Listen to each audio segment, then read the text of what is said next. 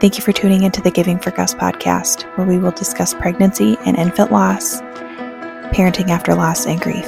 My name is Lindsay, and I'll be your host.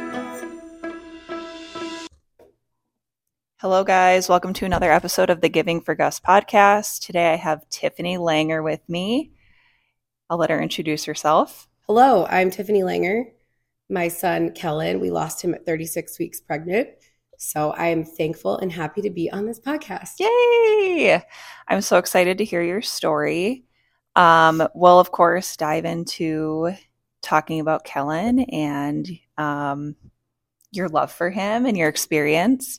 Um, but tell us just a little bit about yourself, what you do, currently where you're at in life. So I do a lot of things. I own a few businesses. I just opened a new business called the Swag Shop. We do custom everything. It's hard to explain because we literally do everything. And so I love doing that. Um, it's it's really brought my love of design and um, just all the different ways to make things happen for people, especially like after losing Kellen, to be able to make something for somebody in just one item. It's so special yeah. and so fun. And I love that I get to do that um, you know, but also even for businesses to be able to have a small business that maybe they can't afford to buy 10 of something or 15 or 20 to be able to make one thing with somebody's farm logo or somebody's yeah. business has, has been really fun and just watching their faces light up. So I do that. Um, I have two toddler twins. so just two children, not two sets, but boy, girl, Vivian and Kason, and they'll be three in March and they're crazy. Wow, you're and, busy. Yeah, my husband's a hockey coach. So we have a lot of hockey going on in our lives and just nonstop. And I'm on the city council. just add another thing. Always. Yeah. I um I'm not a huge fond person of parenting advice, but I honestly thought that threes were harder than two. A little bit. Everybody talks something to look forward to, right? Um, well, they say three nature. Yes, yes, that's what I called my son, the three nature. You know, I, I hate the term kind of the terrible twos term, but yeah, my son was a three nager. They're just so they just want to be independent, you know, but they also want you to help with everything mm-hmm. at the same time. And it's just my biggest thing is trying to raise, raise kind humans, you know. Mm-hmm. I always make them say please and thank you. They've they've got to apologize when they've done something mean, and mm-hmm. it's my biggest focus is that. So raise kind humans. Kind humans. I feel like I'll be doing okay. Yep all you can do is try. Exactly. Um, well, I will kind of let you take the floor. Um, you can share as much or as little as you want um, about your lost story. Um, I'll just kind of share a little bit of what I know um, yeah. for our viewers so they kind of know what to prepare for while they listen. Um, Kellen was stillborn. Yes. and so I'll kind of let you share from start to finish and as yeah. much or as little as you want. So, you know, what's weird about Kellen's death, in my opinion, is like the night before we found out he was gone, he was super active. And it was really fun, like just feeling like he was like so happy, which now looking back, you know, you just can't help but be like, oh no, was something wrong? Mm-hmm. Um, I guess I assumed because Kellen was my first pregnancy that if something was wrong when he's 36 weeks pregnant, you'd have some kind of warning. Something would happen. He would just come, right? Like right. that's what you assume. I had no issues with my pregnancy throughout it. I did have gestational diabetes, but it was completely managed by diet. I had had no problems, um, no red flags, literally nothing. Sorry. Um, he was the next morning i was super tired when i woke up. I had an appointment at like 9.30 i was running late. So i just like i mean you know when people are running late and you're just and so i felt guilty and i was just trying to get there. And we were sitting in the lobby literally just talking about what we were going to do for fourth of july which is my least favorite holiday. Not even kidding. Like it's always been just I've never been a fan. Right. Um, I don't know why. I just don't care. Like I don't like the big bangs and my dogs are always upset, you know, and I just have just I don't want to spend a bunch of money on fireworks and blow right. up. Like I've just never been that person. And so um we were like, well, we're gonna do hot dogs or what? And I planned on going out of town that day to work. And we went through a completely normal appointment. And then at the very end, my doctor was like, Oh, I just need to grab his heartbeat quick. And there was no heartbeat. Mm. And I literally will never forget looking at her and saying, He's dead, isn't he? Because I could just tell. And I just knew. And she's like, When was the last time that you felt him move? You know, and I felt so bad because I didn't even think about it that morning. I didn't even like pay attention because it was just such second nature, you know, to like, they're fine. Mm-hmm. Mm-hmm. And I'd been so busy and like I felt so horrible because I literally couldn't even tell her besides the night before. You know, it's 10 o'clock in the morning and I'm sitting there like, I don't know. I mean, you're, yeah. I mean, that's you're literally talking about hours, though. You know. yeah, I, it's yeah. just one of those like, It's kind of the, the in the moment you get down on yourself. and I though. remember specifically her telling me that his um, fluid was low and it wasn't Mhm. an issue, but it was something we'd need to watch. Mhm. And this was of course before we knew and then um you know she had to go get an ultrasound tech to confirm that he didn't have a heartbeat and i also specifically remember her telling me that there were blood clots in his heart so like Mm. in my mind it was very like final i guess when i heard that because and i mean i'm not a medical professional so Mhm. i don't know if someone can live with blood clots in their heart but in my mind that was her telling me like his blood is clotting like right. there's no miracle happening today Mm-hmm. Mm-hmm.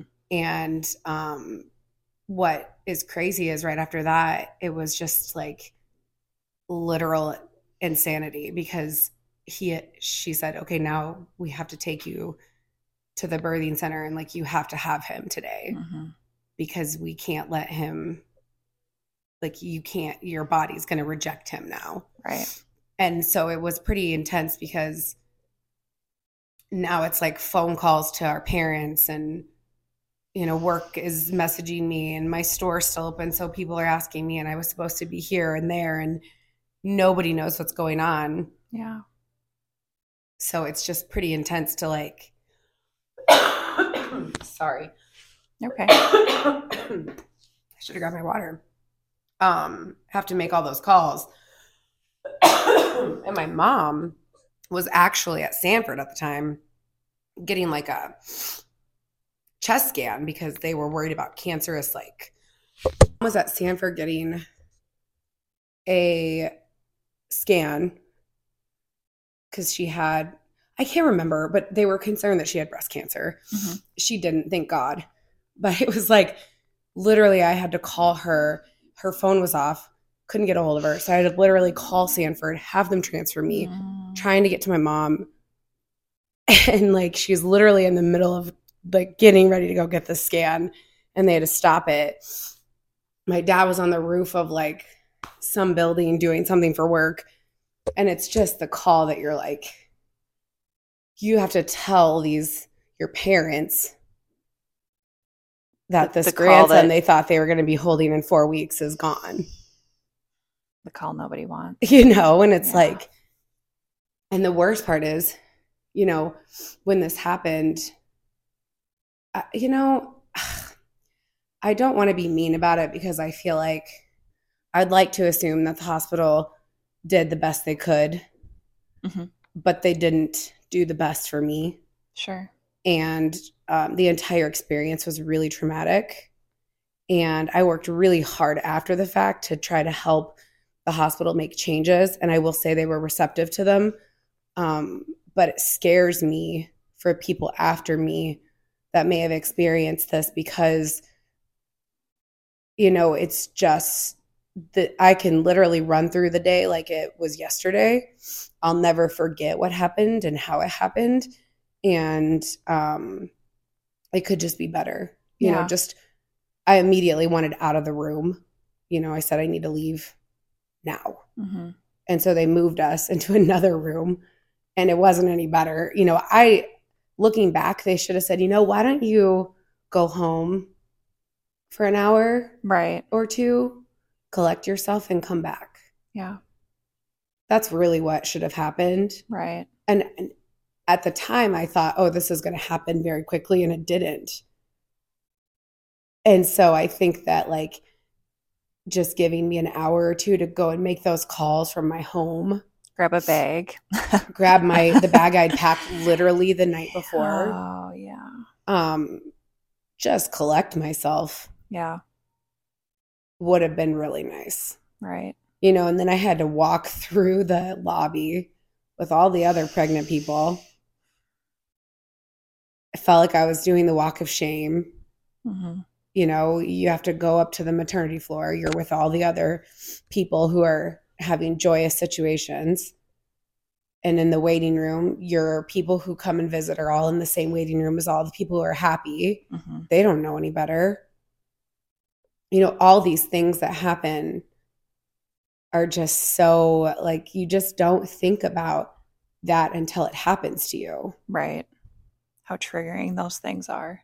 It's just insane. hmm You know, I even said just as silly as like the pictures on the wall. Yeah.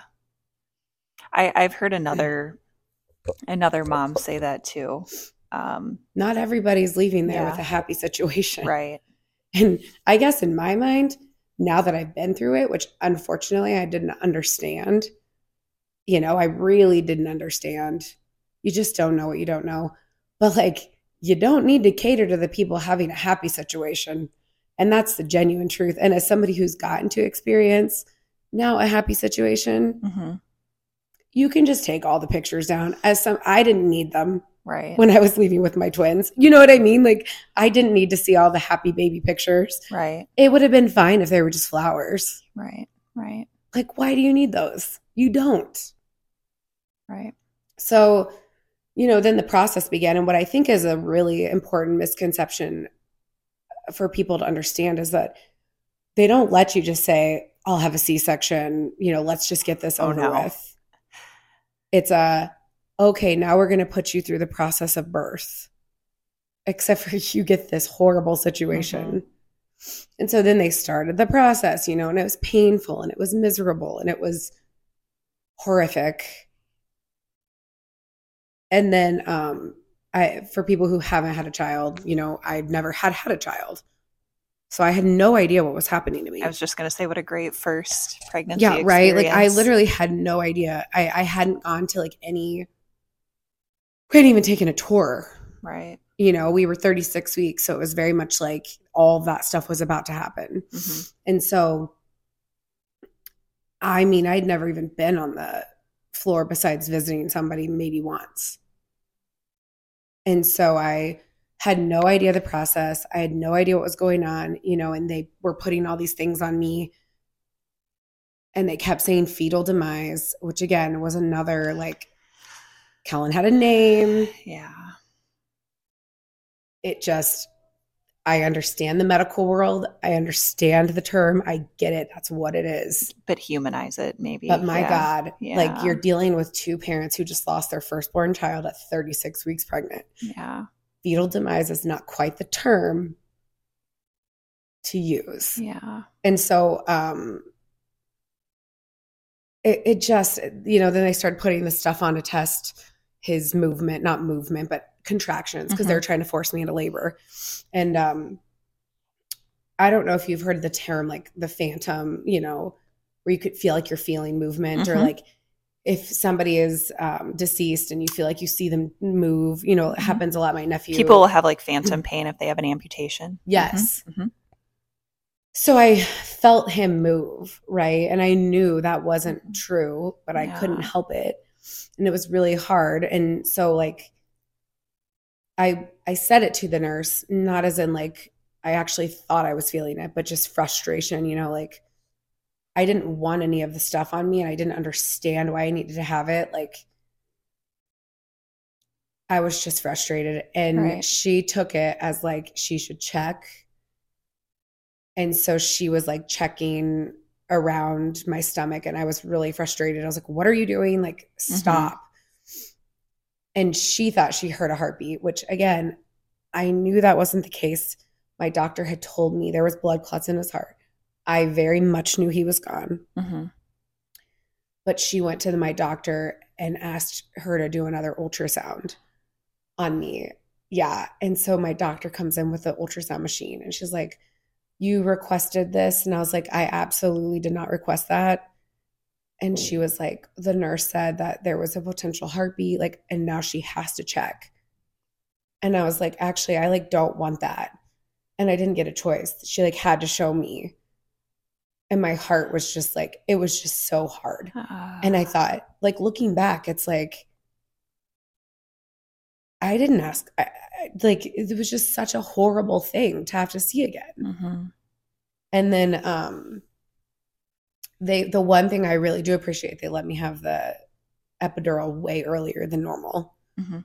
So I did, as soon as I felt any pain at all, I was like, give it to me now. Like Yeah. I don't I'm in enough pain. exactly Like, give it give me whatever i need so i was thankful for that um there was one point where they tried to make me walk around and labor you know they're like well if you walk around it'll be more quick this process could speed up Mhm. So i got up you know and just you're just going through the motions you know you're just and i remember walking and trying to go out and i looked up and i'm right by the nursery and my entire body shut down. I'm not kidding you. I was like freak shaking. Like I couldn't stop shaking. I was so cold. They had to bring me like 10 of the warming blankets. Mm. And my, it's like my entire body just shut down. Yeah. And I just looking back, it's like, why would you even suggest that? Like, you think it's a good idea to have me walking around laboring, first of all, across from the nursery, second of all, with other moms who are literally actively laboring. Yeah. Bad idea. It was horrible. I mean, obviously, there's nobody who's going to be like, that was a great, great experience, but like, right. it was just horrible. And then finally, you know, they gave me the Pitocin because everything else wasn't working. The labor, I mean, my body was just done. Mhm. And within 45 minutes, I had Kellen from the Pitocin. And looking back, I'm like, why couldn't you just give me the Pitocin? Yeah. Why didn't you just give it to me? Put me out of my misery. Like, I, just don't get it. I really don't. I still don't. And, you know, I, it's just weird. But, you know, then you have the time with your child. And I didn't get to have him um, alive, which sucks. Um, but now I lay me down to sleep. You know, we did get to have really great photos taken, which I'm so thankful for, especially because it happened on you know the fourth of july so it's a holiday so it's you just never know with things like that and and the photographer came and did those photos for us which i'm so thankful for because i do know people who have lost their child Mhm. and didn't get that opportunity especially if their child was born alive um, a lot of times they don't get those opportunities and as jealous as i am that people get that experience with their child you know being able to hold them alive and i am so thankful that i have those photos Right. so so so so thankful Right. um i regret you know i wish they would have communicated more with me about um there's these things called cuddle cots Mhm. and avera and sanford both have them i believe that those are our hospitals here Mhm. um i didn't realize that i didn't realize what it was i didn't understand and one of my biggest fears was that he would start changing colors Yeah. and I just didn't want to experience it. So I didn't keep him as long as I probably would have. Yeah. And I think that that's like, I wish they had communicated that better. And I think that's something that we should talk about more. Um, I really regret not looking at every part of his body. I was just really scared. And they communicated with me that people who lose their children um, are glad they looked at their child, you know, and like they they did tell me that, but I just wasn't in a place. Right. Um, Once again, you don't know what you don't know. Yeah, I really wish that they had offered me some kind of counselor. Um, they offered me a clergy person, and I was not in the space to talk to anybody religious. Mhm. And I think that's a disservice to um, grieving family to only offer religious, um, whatever you want to call that, Right. um, as an option because in that moment I was really angry and I didn't want to hear somebody tell me anything about God or anything about where Kellen was or anything Right. whatsoever. I didn't want to hear it. And so I just rejected it immediately. And I really wish that I had have had the opportunity to talk to like a mental health provider. Right. It's not fair that I didn't get that opportunity and I made sure they knew they failed me. Um and the next thing, you know, I wanted to go home immediately. You know, and they're asking all these questions about do you want this autopsy? Do you want this? Do you want that? You know, I'm filling out a death certificate. Um, fun fact, and this is where I get really mad about the current situation in our country with women's rights. You know, we want to talk about women's rights and not giving women the option. But my son was 36 weeks along, and I didn't even get to claim him on my taxes because he didn't count hmm because he wasn't born breathing. hmm And I just think it's comical because in a world where six weeks and a heartbeat matters, which don't get me wrong, I get it. You know, as soon as my twins had a heartbeat, as soon as I saw a positive pregnancy test, my twins were real to me. So Right. I'm not saying that's not true, but I just think it's interesting that our government and legislators want to regulate something like that. But then a 36 week baby that I have doesn't count you know i just think it's it's interesting and and if i had had the opportunity to have him 10 weeks earlier and have had the chance to hold him alive i would have done it Yeah. and so to take that away from me is really upsetting you know that that we're doing that and i don't want to go political but i think about it often because had i had that opportunity i would have given anything hmm and i never want to take that away from someone Right. and i'm mad i didn't open his eyes I think about that all the time too. It's just so the things you think about, right? Like Mhm. are not the things that I'm guessing people think we think about. Right. I don't think about Christmas. I don't think about any of that. I've had so many people ask me, and that's the season we're in currently. Um, yeah, and I've had literally so many people ask me, like, "How are you doing through Christmas?" And I mean, on, it's honestly, it's not the same. Right. Um, it'll never be the same, but the smallest details, like you're describing, yeah, well, they say that too about death in general is that everyone thinks the holidays are what's hard, but in reality, it's like the random Tuesday when you're at swim lessons with your kid. yeah, if you're lucky enough to have a child, right? yeah, And then another sibling that's in the class with your kids comes yeah. That should be your that kid's should be age. the same age and you're sitting there staring and you realize oh my god i'm staring like Yeah, i'm a weirdo but like you can't help but think what would it be like? Yeah, and it's really like those it's not christmas Mm-mm. you know, you're of course going to think, oh man, how different, what would I buy? But it's not the same as Mhm. watching your children interact with someone that would be the same age as their brother. right. And it just absolutely crushing you in the middle of a swim lesson. You know, and that's what's hard is it's it's just you don't know Mhm. and it just hits you and you just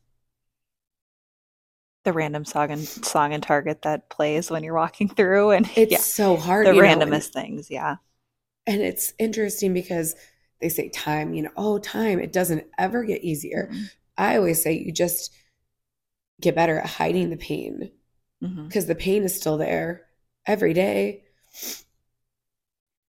And you just hide it. yeah. You just You have know? to carry it a little different. Yeah, But other things I think they don't talk about, which are uncomfortable, you know, um, the milk still comes, yes.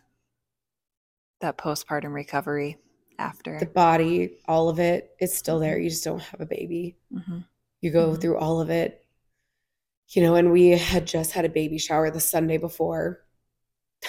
Oof. and I had um, all these Target gift cards. And so on like that Monday, I think I ordered like all the rest of the things. So then like everything was delivering.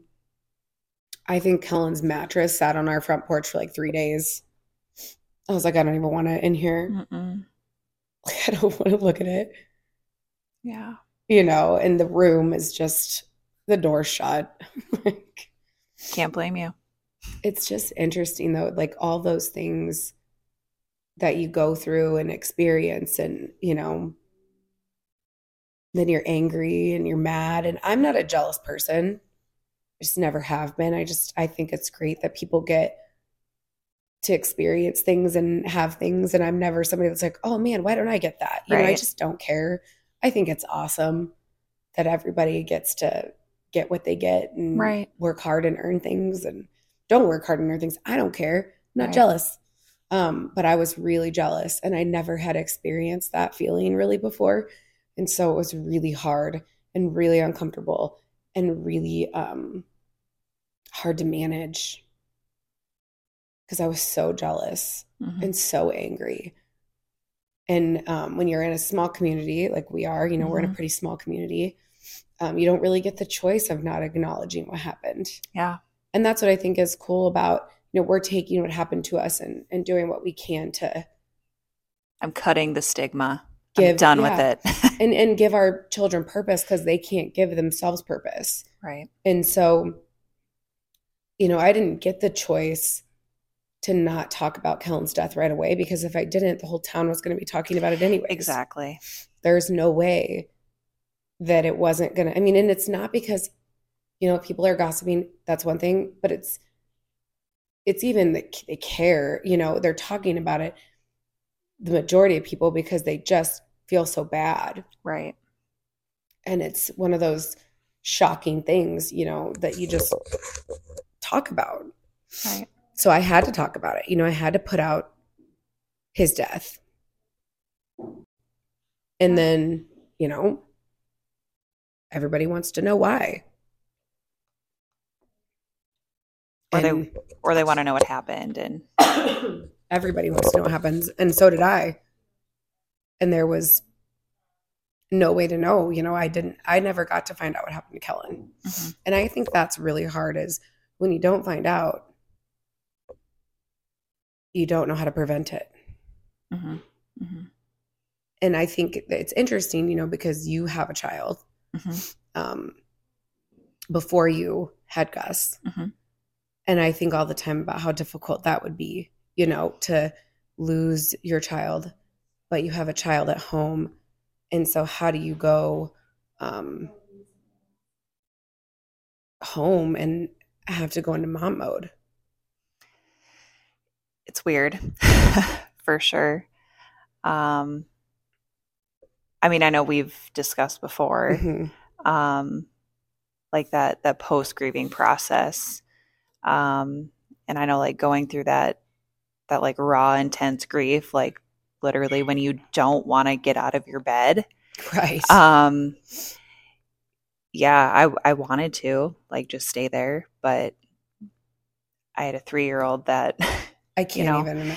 And then you know you think about that, and then you think about me going home with not no nothing. You know, and it's crazy to think about because that was hard, Mhm, and the fear of am I ever going to have a child? mhm, You know, because that was real, mhm. and thinking like how bad, you know, all that guilt of like the process of going through what we went through, and like I didn't even want to be pregnant. Like I wanted the child, obviously, but like. I hated but like surprise, like yeah, yeah, like I didn't like the process of being pregnant. Mhm. Like there's people who are like, "Oh, it's the best time ever," and like I love this, and that was not me. no, Um, I complained about it way more than any human probably does. I hated everything about it. Um, on every capacity, I hated that I couldn't take medicine that I wanted to take. If I wanted to have a glass of wine, I couldn't do that. You know, so then after the fact, you have all this guilt hmm and then I hated myself. I hated my body. I didn't trust my body. I hated myself. I was mad at myself forever. I thought, how selfish are you? And then I like wanted to punish myself. hmm Like, you're like, well, first of all, I didn't even want to drink. which I think is another thing. And we talked about that. Like, hmm I think it's interesting. Like, alcohol is associated with happiness, sadness. It's what we do for everything. Like, oh, we're gonna celebrate. Let's have drinks. Oh, we're sad. We're let's have drinks. Like, and I didn't trust myself to drink. I knew that if I had a drink of anything, I probably wouldn't stop Right. because I just was so sad. This, uh, yeah, which is good that you were self aware of that. yeah. So yeah, I I was super self-aware and I knew better um than to drink. I just knew I couldn't. But I Mhm. also was punishing myself to be honest. Like I wouldn't let myself get on any medication. I wouldn't let myself do anything that I couldn't do if I wasn't pregnant because for some reason in my crazy mind, I thought if I just um continue like I'm pregnant or like I'm trying, my body will be as healthy as possible Mhm. and then I'll be able to get pregnant again quickly, and then I'll just be able to forget all this happened. Right. But you can't forget it. Oh my gosh, You'll never forget it. no. Um, That's your mind tricking. yeah, Trying to trick you're, yourself. You're just like, oh, how can I make? And I remember sitting down with um, Marnie from Mothers of Angels, which she's an incredible resource. I love that we have that. It's in our area. It's fabulous, um, and that's something that if anybody's listening and they know Mhm. somebody, you know, who's experiencing loss or has, they'll mail one of those boxes anywhere, Mhm. which I think is so cool. Yeah. Um, but she was a great resource for me. And how crazy! Um, the Mothers of Angels had actually planned an event at my store that was going to Oh. be happening like the week after Fourth of July. Sure. So I like designed like these things that they were going to be making. hmm So I had already known this group, but I didn't really know about them besides what I was doing for them. Um, and so Marnie had messaged me and I met with her. And I just remember I kept asking her, like, can you give me a timeline on like when I'm gonna feel better? Can you just like like when is am I gonna like just even feel a little bit better? And she was like, I really can't give you a timeline. Yeah. I was like, I know, I just want to like it's gonna be like three months and I'm gonna be like because you just want to know Right. when that like emptiness is not to feel so empty and so heavy. Right. The answer is it just doesn't ever go away. But I wish I had even like known that a little bit like it's never going to go away, Right. you know, but I will never forget the first moment cuz I thought about Kellen every single second of every single day. And I wrote about that in my blog, you know. And in it I was very real and very honest and very brutal and I even had put like about and I was honest to I mean to anybody. I just had no filter. I just didn't care. And I said like if you don't want to be my friend anymore, I don't care. Right. I don't miss you. I won't miss you. hmm Literally all I think about is my son. Like I don't care. And I meant it. hmm And I remember like the first second that I didn't think about him and I was like laughing with someone. And I remember being like, oh my God, I just went like three or four minutes without thinking. And I felt You so feel guilty. so guilty. hmm I couldn't believe that I like did that. hmm And it's just crazy to think about the depression you're in and the sadness you're in. But I didn't want medication because I, and I am a huge proponent. Like, if you need to be medicated and helped in any way, do it. But I knew um, medication wasn't going to help me. Right. It wasn't Yeah. a situation that could be helped. You know, all it was going to do was numb me. And I just, Right. I felt like the only way I could work through the grief was genuinely working through it. I think, you know, and this is just my nurse practitioner side of things. Like, generally, I tell people when they think about starting medications, like, medications are there to help us, right? But the reality of life is we're going to, we're going to have to go through hard things, you know, and it's, yeah, it's just all if you feel like if it's you for you or not. And yeah, Well, and I think it's interesting because I genuinely believe, like with depression meds, we can have chemical imbalances in our brains and needing something to help fix that. When you're going through a situation, yeah. you know, no amount of medication is going to Mm-mm. stop that situation from occurring or the fact that it did occur. And so, um, living it was what I needed to do, and I lived it. And it's hard. You kind of know. have to just feel it all to process it too. I you do and it's interesting because again, I go back to like, so Kellen died in July. I um, went to Russia right after that. Scott was coaching a hockey tournament in Russia, world tournament, and so I went, and that was quite an experience. Um, and then October came, and one thing that annoys me about October is that I feel like pregnancy and infant loss awareness Mm. being associated with that month, it kind of doesn't, you don't even realize it. hmm And again, it's because it's not talked about and it's so common. It's so uncomfortable for people to talk about. Like, people literally hate talking about this. And I will be the first one to admit I'm trying to be active. And like I said, I'm trying to cut this stigma. And I'm trying to do a lot at the facility that I work at. hmm in our local hospital and clinic. Um, and I was going to speak about our resources that I'm trying to establish um, at our at our hospital, and I even kind of got a little anxious about it myself because I was really worried about how receptive people or not receptive people were going to be to this, and it almost and I'm I'm really like I'm never uncomfortable like just talking in a small group of people, but this was like me potentially going in front of this huge group of people, and maybe that's just me because I'm not a good public speaker, but I um, think it's so like to think that people could potentially not understand the severity of something that is so severe is scary. mhm, You know, and actually, you're not wrong that it's sometimes people don't talk about it because it's uncomfortable, but also, and I'll be the first to admit that I was a person who did not understand the actual severity oh yeah, of it. And I feel guilt on a level I can't describe for the people that have experienced. And, and you know, people have reached out to me um, that have lost before me. And I apologize to them saying, I'm so sorry that I did not understand yeah, what you went through. I'm so sorry that I ever thought, you know, oh man, that's like, I- I'm so sorry that I didn't actually think enough about this. right, yeah, I can't believe even miscarriages. You know, I always laugh because people will say, "Oh, you have to wait till after 12 weeks." to post." yeah. First of all, there's no safe zone.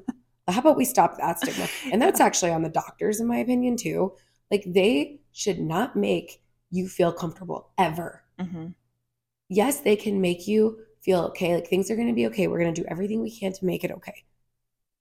But they should never ever ever make you feel like you're safe. All right. They should always make sure you're diligent.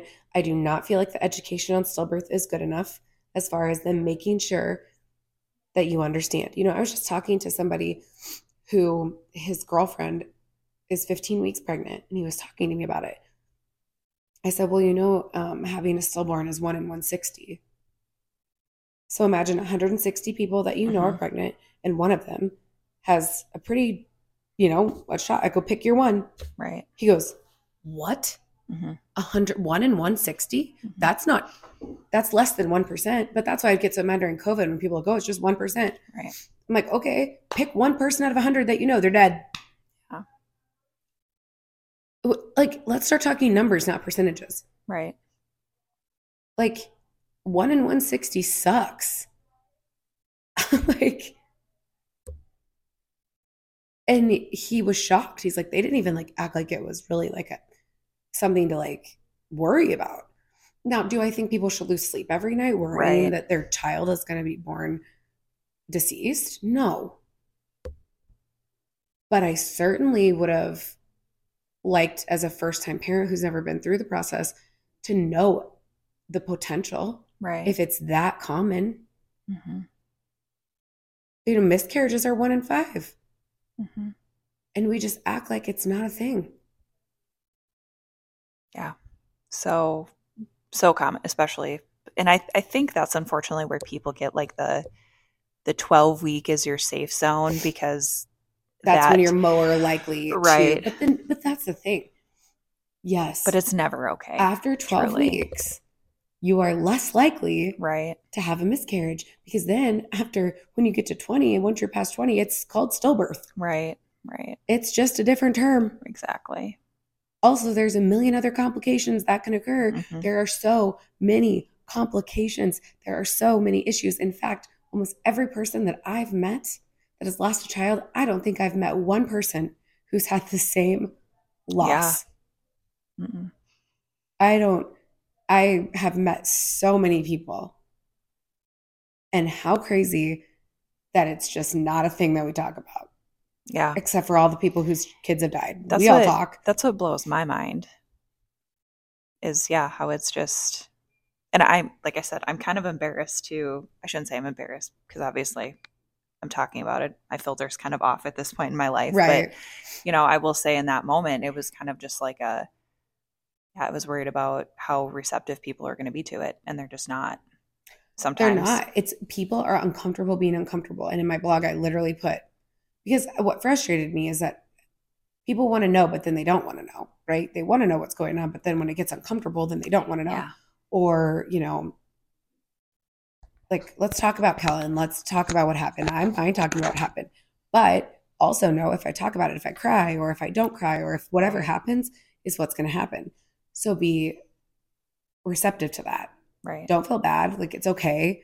But also you know when the the piece of like the conversation is you're uncomfortable right now i'm talking to you about this but i'm uncomfortable for my entire life. Yeah.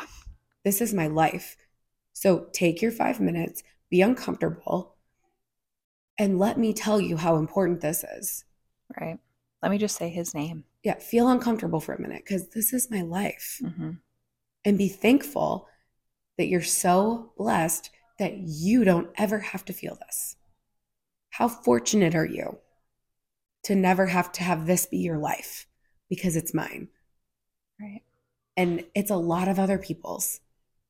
You know, I feel bad because people have experienced miscarriages um, or any loss when they find out what I went through, and I'm sure you've heard this, they say, Oh, but it's not the same. Like, I get it. It's not the same as yours. And I'm like, don't discount what you went Right. through. Right. Like, I would never wish on anyone to experience what I had happen. But I also don't ever want somebody to feel like their grief and what they went through isn't worthy. Right. It's worthy, you know. And if I had found out something was wrong with the twins when I was 12 weeks or wherever, or something happened, or, you know, in my mind, I wanted to have twins so bad after Kellen, which is hilarious that I had twins because I think that's something you just literally stir in your own head of all the possibilities of life, how nice it would be because, and this is so terrible to even say out loud, but I thought if I lost one of them, I'd have the other one. hmm Let me tell you, would not have worked like that. If I had lost one, I would have been a wreck, Right. you know? And it's just, but your illogical grief brain. I think it's kind of like, yeah, that's a good term. I was going to say traumatic mind, but I like grief brain too. Yeah. Yeah. The like things the, you convince yourself Mhm. of, the bargaining with yourself. you bargain all the time with Yeah. yourself. Yeah. Which is so crazy. You and I still do that. We still do that. And that's what I think is important is grief doesn't end. And it doesn't um ever stop. We just go through these different phases of it and try to figure out how we're going to navigate it. And like I was telling you on our way over here, um, it's just weird to go through that and to try to like navigate that with your living children Mhm. and trying to like create this legacy for your deceased child in the way that you want to shape it. Right. And it's scary, you know, because you have such a responsibility to give them life. Right. Um, and it's probably not even as intense as we make it, right? And people probably from the outside are like, Jesus, like it doesn't have to be that like, but it is. It's such a, you know, Kellen has his own stocking, and every time I get ornaments, you know, he gets all those things. hmm But also from the other perspective of like, I don't expect anybody else to do that. You know, like if somebody buys my kid something, I don't expect them to buy something for Kellen. Right. You know, but I do. Right. And I don't know if I'll do that forever, but yeah. I but think. even you think about like when you know what what do you do and, and you know this is just my brain going but like when everybody else is starting kindergarten and when he was supposed to graduate and when he would have turned 16 and like what like what do you do?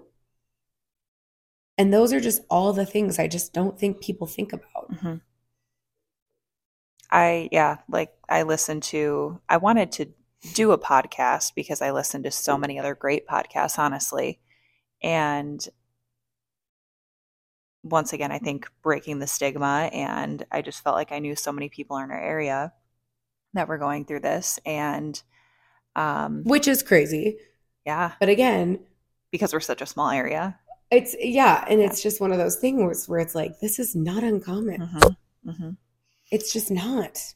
But I remember another podcast that I listened to. Um, the the host who had lost her daughter, she she had said that exactly. Her daughter would have been five, and she has the you know the thoughts of she would be going to kindergarten and all the the what ifs. And you know, I was talking to another close friend today. We last year around this time we were getting ready to tell people that we were pregnant, and I the way I best describe it is the last moments that you were obliviously joyful, or you know, I think that's really interesting you bring that up because when so after I lost Kellen, my first year, right? So you have this first year of grief, which is just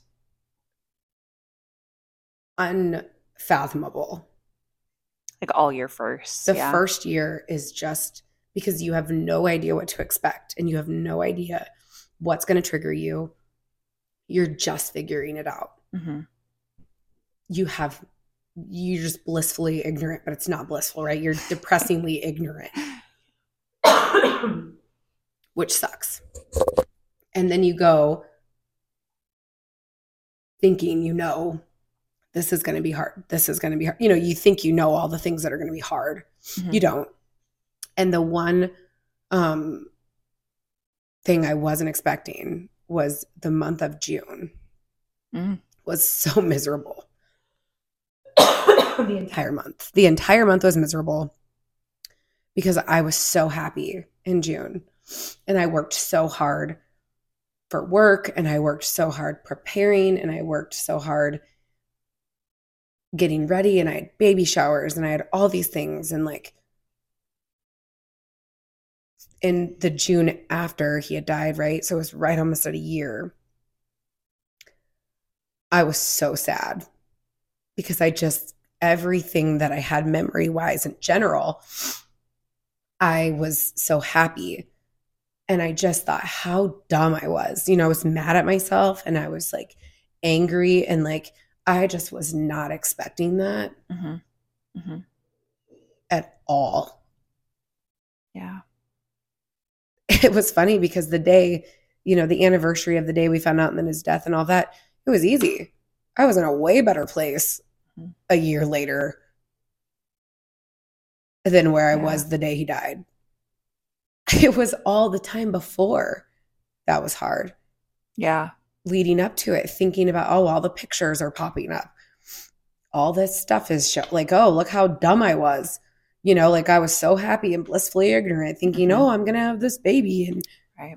guess what? No, you didn't. Like, and I was so angry. I mean, I deleted social media for August to March. I was close.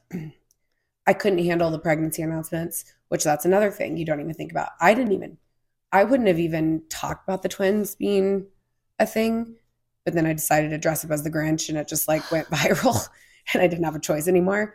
Um, I did maternity pictures as the Grinch. It was pretty great. Um, parents picked it up and that was the end. It was just everybody was going to know. Um, uh, pregnancy announcements were really hard, especially that this was an accident. You know, oh, was it? Yeah. Like, was that an accident? Like, you, oops, you did it again. Good for you. Like, I couldn't do it. Even the people I should have been happy for, I wasn't happy. And I'll sit here right now and admit that. That's, that's, okay. really hard Yeah. to admit because it makes me feel bad. but I didn't care because I didn't know if it was going to happen for me. I wasn't mad at them necessarily. I just didn't care. Right. I didn't want to see anybody else's happiness. I didn't care. Oh, you're happy? Good for you. Right. Go do it somewhere else. Go take your happy and do it somewhere else. And so I had a fake Facebook because I still had to run my business. Sure. I had a fake Facebook and I liked all those like Tucker dog, you know, where he, they like, she like voices things over Yeah. for the dogs, Bath and Body Works, um, just dumb things Yeah. on my fake Facebook.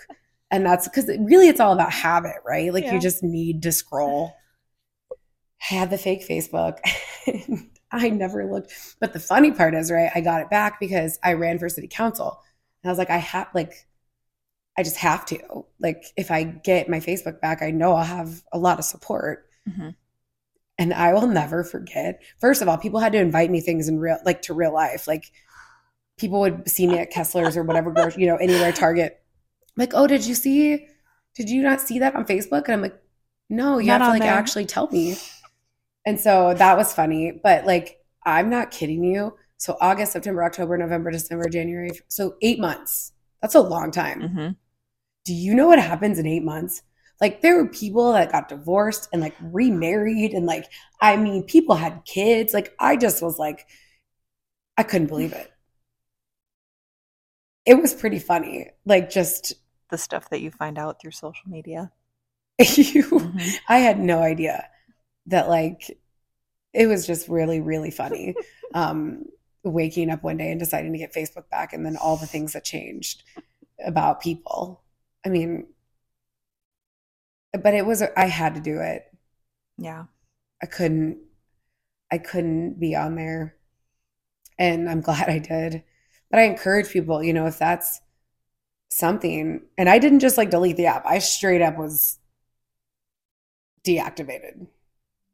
You just don't need it. If it's bringing you devastation more than joy, Right. uh, what's that lady Marie Kondo where she's like, does it bring you happiness or get rid of it? Like with clothes, do that with social media. Like if it is bringing you devastation, like you don't need it. Right. And I just didn't need it. And I was really glad I got rid of it. How um how was your pregnancy after your loss? Miserable.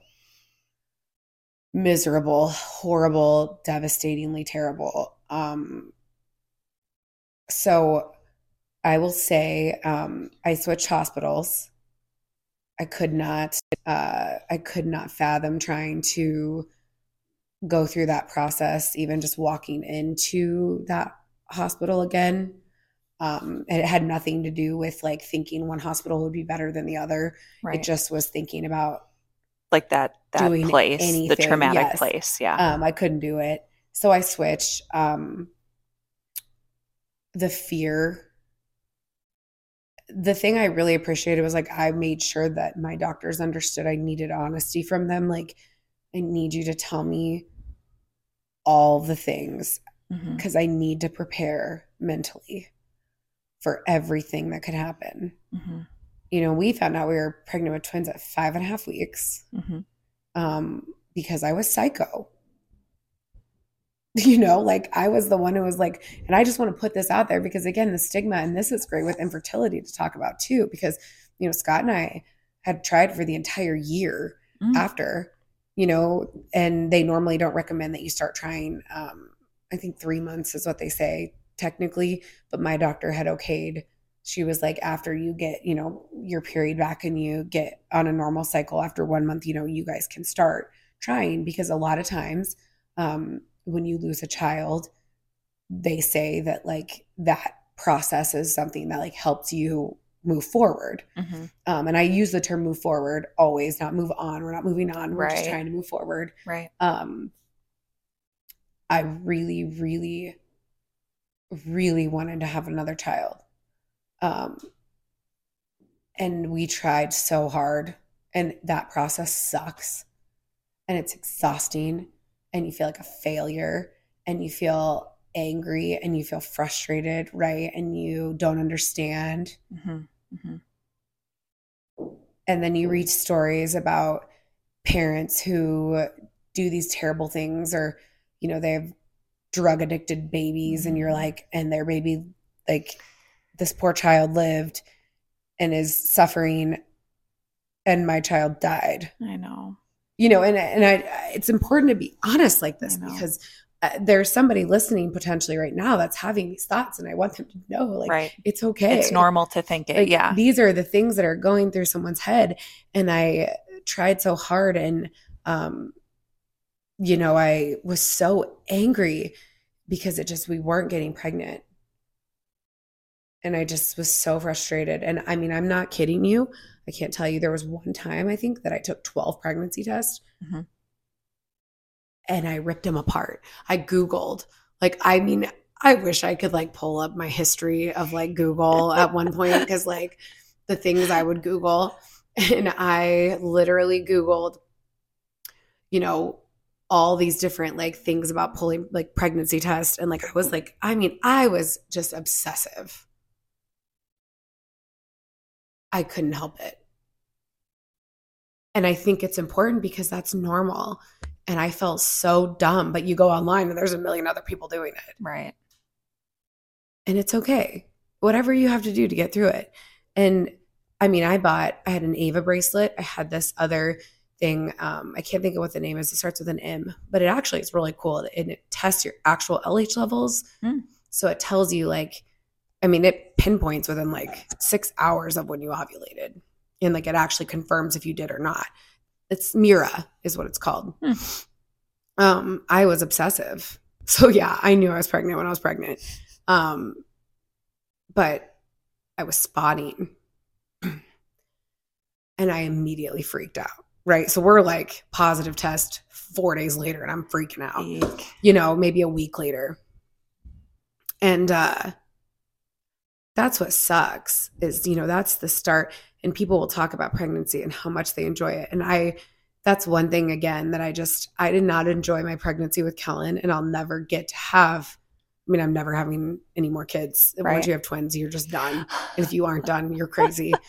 so um I hope people who get to have normal, healthy pregnancies appreciate the fact that they get to have normal, healthy pregnancies. Mhm. Because once that's taken away from you, you never get it back Right. and the fear associated with it is so intense. And so I text my doctor and just said, um, I'm spotting, I'm freaking out. I'm freaking out. hmm And she said, Okay, if you had to get bad news, would you prefer it come with an ultrasound or with lab work? And I said, Lab work. I cannot have Yeah. another Like traumatic PTSD ultrasound all over experience. again. Like my next ultrasound experience needs to be a positive ultrasound experience. If we can make it one. Yeah. Yeah. And so um I went and did, you know, they have anybody who's listening that's had to go through that. You they do the HCG count, you know, and they do it and then 48 hours later. So I went and did it. The next day she called me and she's like, I think you might be further along than you think. Hmm. And I was like, in my head thinking, it's literally not possible. Like I'm a psycho. I track everything. Um, she's like, you know, Tiff, I think you should come in and we'll just go and do an ultrasound because I just want to see. Because if you're as far along as I think you are, then there will be something to see hmm versus like as you know as early as you think. So I again in my mind I'm thinking, I do not want to do this. If this is bad news, I do not want to do this Yeah. you know, I just, but then I thought, she knows I don't want to do that. So I feel like more than likely this is not going to be bad news. But I also, and we get there and they put the thing on and immediately you see the two.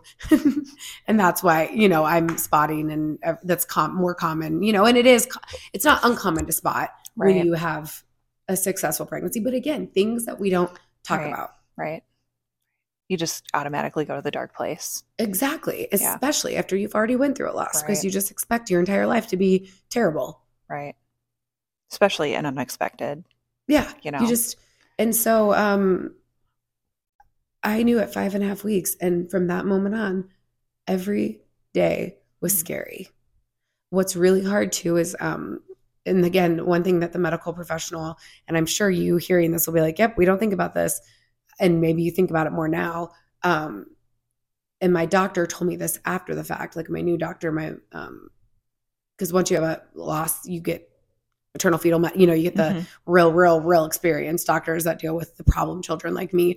Um, she said, you know, sometimes we say things as medical professionals that are just normal for us to say. Mhm. And we don't realize that people like you that are not Right. familiar with these terms or everyday things hang on to them like they're like the God Almighty truth. Right. You know, it's like, and my doctor had said, like, okay, more than likely Kellen passed away, away overnight. Sure. Right. And so in my mind, I've, I'll never forget that. Same with the fluid being low, even though she Mm. said, and I'll repeat to you, it's not a big deal. We just need to watch it. In my mind, like right. fluid low's bad, nighttime's bad. Right. I couldn't sleep every night. I was freaking out, especially what's funny is, you know, you think, oh, once I feel them moving, life is good. No.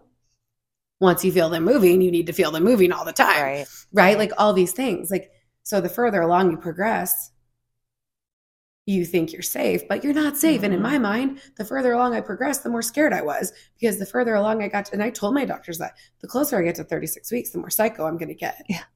Like I might just camp out in the ER department and just order Jimmy John's and pizza. I don't care. And with my fetal monitor, like, I mean, I'm just saying if that happens, don't be surprised. Right. Like this is where I'm mentally at. So be ready. Yeah. And so, but being honest and open right. with your medical providers is super important because they knew, you know, like they told me, okay, Tiffany, like your anxiety is really high. And like, we don't always recommend anxiety or depression medicine for people who are pregnant, but in your case, it might be better for you because Right. it's harder on your pregnancy to not to be in this mental state Right. Right. and I'd never taken meds at that point. And I'll never forget because I was struggling sleeping. And I had this terrible nightmare of like, I mean, it was weird. Like I was swimming and Kellen was like in my stomach and like he was like bulging Oh. out and like the twins. And it was like, I woke up, messaged my doctor and said, give me the meds. Yeah. I'm never having another dream like this again. I can't do it. I cannot feel like That's this. terrible. But that's the thing. And it's like talking to someone like you, you know, who's just experienced a loss and maybe you're thinking about having a child, maybe you aren't. I don't know, but Mhm. It's scary. Yeah. It's I think everybody I've had on the podcast so far has had a pregnancy after their loss. And I think I told somebody this the other day. I would, we struggled through infertility. So, but I, I was always that person that, once again, like ignorantly blissful, was like, I'm going to have four or five kids. And okay, well, I'll shoot for maybe one more. well, and I think that's funny because that's another part of me is like kids were never a thing for me. Mhm. I never said I didn't want kids, Right. but I never like I wasn't my best friend was always like, I want to be a mom. I'm gonna have four kids. Right. I was always like, I want to be a CEO. Yeah. I want to, you know, and if kids happen, they happen. And so now I'm at the when I lost Kellen, I was 35. Yeah. I'm already, you know, Mhm. at that. And so then you start thinking, oh my God, like I didn't know that I would want to have kids. Now I might not be able to. Now I'm getting older. I have this clock is ticking. You know, all those mental head games Mhm. that you have and all of that regret of like how selfish was I to put first my career and and all these things that I thought were so important and like Your mind makes you feel guilty. uh, oh mom guilt is real from the second that like you can ever feel it hmm in every facet ever Right. and so you know the the pregnancy but I'll never forget you know those things the doctors say my doctor telling me I think I was like 20 weeks, 22 weeks. And she said, she did the ultrasound. She goes, both of your babies are now bigger than the smallest baby we've ever successfully delivered and like Oh, lived a healthy life. sure. Like, and that the like sense of just relief that brought me was so big. mhm. And I remember my other doctor saying, Tiffany, if you can get to 28 weeks, you know, that's that's a very realistic number. You know, so Right. once you hit that time, like those babies can be safe without you. right. And so I just remember thinking, I just got to get to 28 weeks. I just got to get to 28 weeks. And I'll never forget hitting that number and just being like, thank God. And not to mention, I was also pregnant in the height of COVID. Yeah. Oof. I found out I was pregnant with the twins in August of 2020. I kind of forgot about COVID here for a minute. It was a whole nother like mind, like just, you know, you're already Right. dealing with grief, you're already scared in this pregnancy. And then they're like, oh, by the way, there's this whole pandemic, you know, and we're living in a state where not everyone was super excited to follow protocols, you know, or like Right. precautions. And so just trying to navigate that and protect myself. And my doctor was like, your only job pretty much is to not get COVID hmm because we don't know, you know, the, and it wasn't about whether people believed in any Right. of that. It was about we don't know what COVID could potentially do to a fetus. Like we just don't know. hmm We have no idea. So it's just better to not do it. Right. And so, I mean, starting in October or November of 2020 is when it kind of got pretty bad in South Dakota. And I really didn't go anywhere. I pretty much just was at my store or at home, like kind of holed up hmm because I just really was, I didn't expect anybody else to keep me safe. Yeah. You know, I just, Well, and I mean, you're already im- immunocompromised as being pregnant. You know, I remember um, being pregnant with Henry. You know, and oh gosh, it would have been 2019, like later in- that year, um, before the whole COVID thing happened because he was born in February. Um, she literally told me like, just don't get the flu or you know something like that. So yeah, they, I know that's their, and that's what's hard in there. Like, just don't get COVID. I'm like, oh, okay.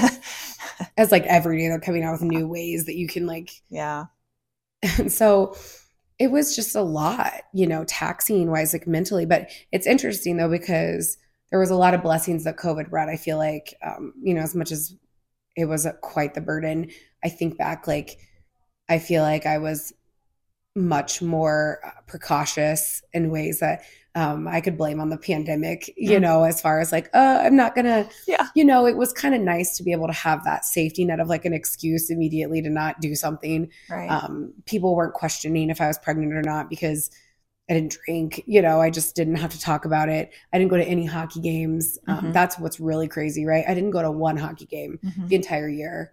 Um, I just refused because I was scared. Yeah, I didn't. I didn't want to get sick, and not even just COVID. I just didn't want to get sick. right. Um, and so, you know, Scott won his 631, like the most career changing like game ever. You know, he'll never be able, he'll never break that record again. hmm And I watched it from his office, you Yeah, know, yeah. and, and I, cause I wasn't going to go out there. Yeah. And it's just funny, like thinking about the things we'll do to protect, you know, our kids even from the beginning. Mhm. But pregnancy after loss is sad. Yeah. A whirlwind, I'm sure. It's so scary. And then the worst part is it doesn't get any better once they're here because then you're just scared all over again. And I that's what I laugh about because I'm like, you're just scared all the time. hmm I yeah, I'm even Scared with I'm even scared with Henry. Henry, yeah. because it's scary. I've literally walked into his room some nights and I'm like, "Are you still breathing?" I do that all the time. I still do it. I have Owlets on my kids forever. And, you know, and and you just battle and with your mind because it's so scary. I mean, I took Viv two weeks ago, I think. She I didn't even see it happen. She knocked her head somehow and she was eh, again, Scott's a hockey coach. So in my mind, a concussion is pretty like you can see, you know, concussion Right. symptoms. And she was wobbly and she couldn't, you know, I freaked out Oh, because it was almost bedtime and I was like, I cannot put her to bed yeah.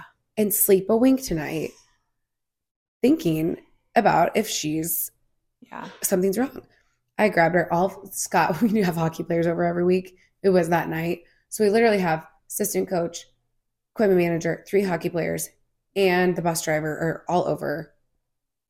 And I'm like running out of the house with Vivian. I'm like, I already lost one child. I'm not losing another. Yeah. Scott thinks I'm being a little like, I didn't care. Yeah. Took her to the ER. They were very kind. Mhm. But that's the kind of thing. Wouldn't would somebody who hadn't lost a child freaked out like that? Maybe, maybe not. But I don't care. You can I'm- never be too sure. I think. if I'm you if I can prevent going through that again, I will. Right. I saw a great um a great quote or, or meme or another person that I follow or one of my friends that I follow on Instagram. Um, I might butcher it, but you know, more or less the quote was saying we are so often come to say that we would would die for our children or whatnot. And on the flip side of that, it said, why don't we do everything to live for our children? You know, so I think that just kind of goes along with what you're Mhm. saying, you know, as far as you trying to keep yourself safe. And Yeah. so, because and and you think about that and i think of that often like the risks i was willing to take before yeah. i had the twins versus after and i remember after kellen died another like you know as you talk about things things come up that you think about after he died um it was right after he died scott scott's grief you know he likes to go right back to work he needs to like hmm just go back to normal any any sense of normalcy for him was good hmm he had camp in Minnesota and I've never gone to camp. Like I don't care about camp and I had to go because I just I he was somebody that I needed hmm I needed him there with me. I just could not be alone. I was scared to be alone. Which is so weird for me. Like that is like anybody who knows who I am would be like what? Yeah.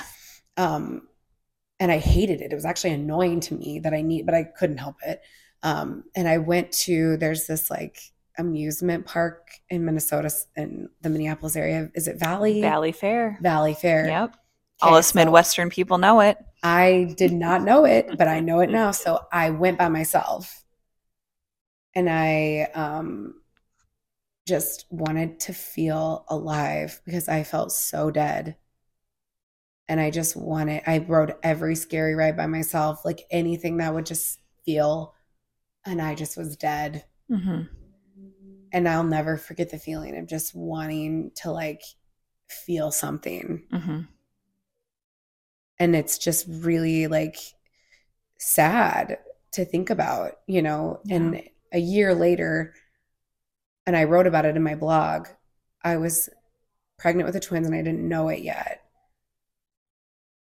But I know, I knew a mental shift had occurred in me. And I was laying in bed, and all of a sudden I heard the central band because I live next to the high school pretty close. hmm And it was so loud. And I thought, what is going on? Like, why are they doing this? So I text Scott and I was like, why is the band playing on Friday morning? Like, mm-hmm. and he goes, they do it every Friday morning. Oh, yeah. And we had only lived in our house as just a second. mm-hmm. I said, I've never heard this. And he was like, Tiffany, it happened every week last year from August to October, like, or whenever it ended, you know. Right. I hadn't heard it You had just like blocked it out. because I blocked out any sense of happiness. hmm And I thought, this, I can hear happy again. hmm hmm And I just remember being like, oh my gosh, the level of depression I had been in hmm to not hear that. Yeah. You know, I will I'll be really real.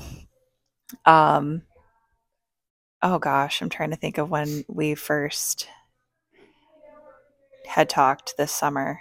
Yeah. I mean- when was that? I was it was probably like within It was quick. it was like within a month. yeah, it was quick because you were a- still on maternity leave and you were about to be going back to work. Yeah, so it was probably like 4 to 6 weeks maybe. Um and I remember like sitting down and like cuz I think we sat there for like 3 hours. Yeah, we were there and just talked. time. And I just like remember I think I was not like really numb at Mm-hmm. that point. So I just remember like thinking like what does she mean like she felt because I you told me that story Mhm. exactly. So I remember you being like I knew that's when I felt happy.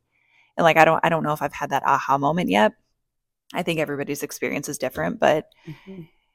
yeah, just going through the months, I guess it's it's, It's weird how it evolves. It's weird. It's so weird. And like I said about not knowing when you'd feel okay. And I don't know how you felt in that moment of like just wanting to know okay, when am I just going to feel happy? When am I just going to feel not jealous? When am I just Right. going to feel less scared? When am I going to, you know, and Mhm. that's where I was. But again, y- you can hear all these things, but you just have to go through them. Yeah. And I it's remember- interesting.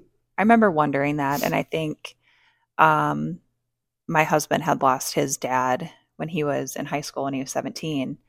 And so he'll even tell you it's completely different. Like, yes, loss is loss, but each loss is so different.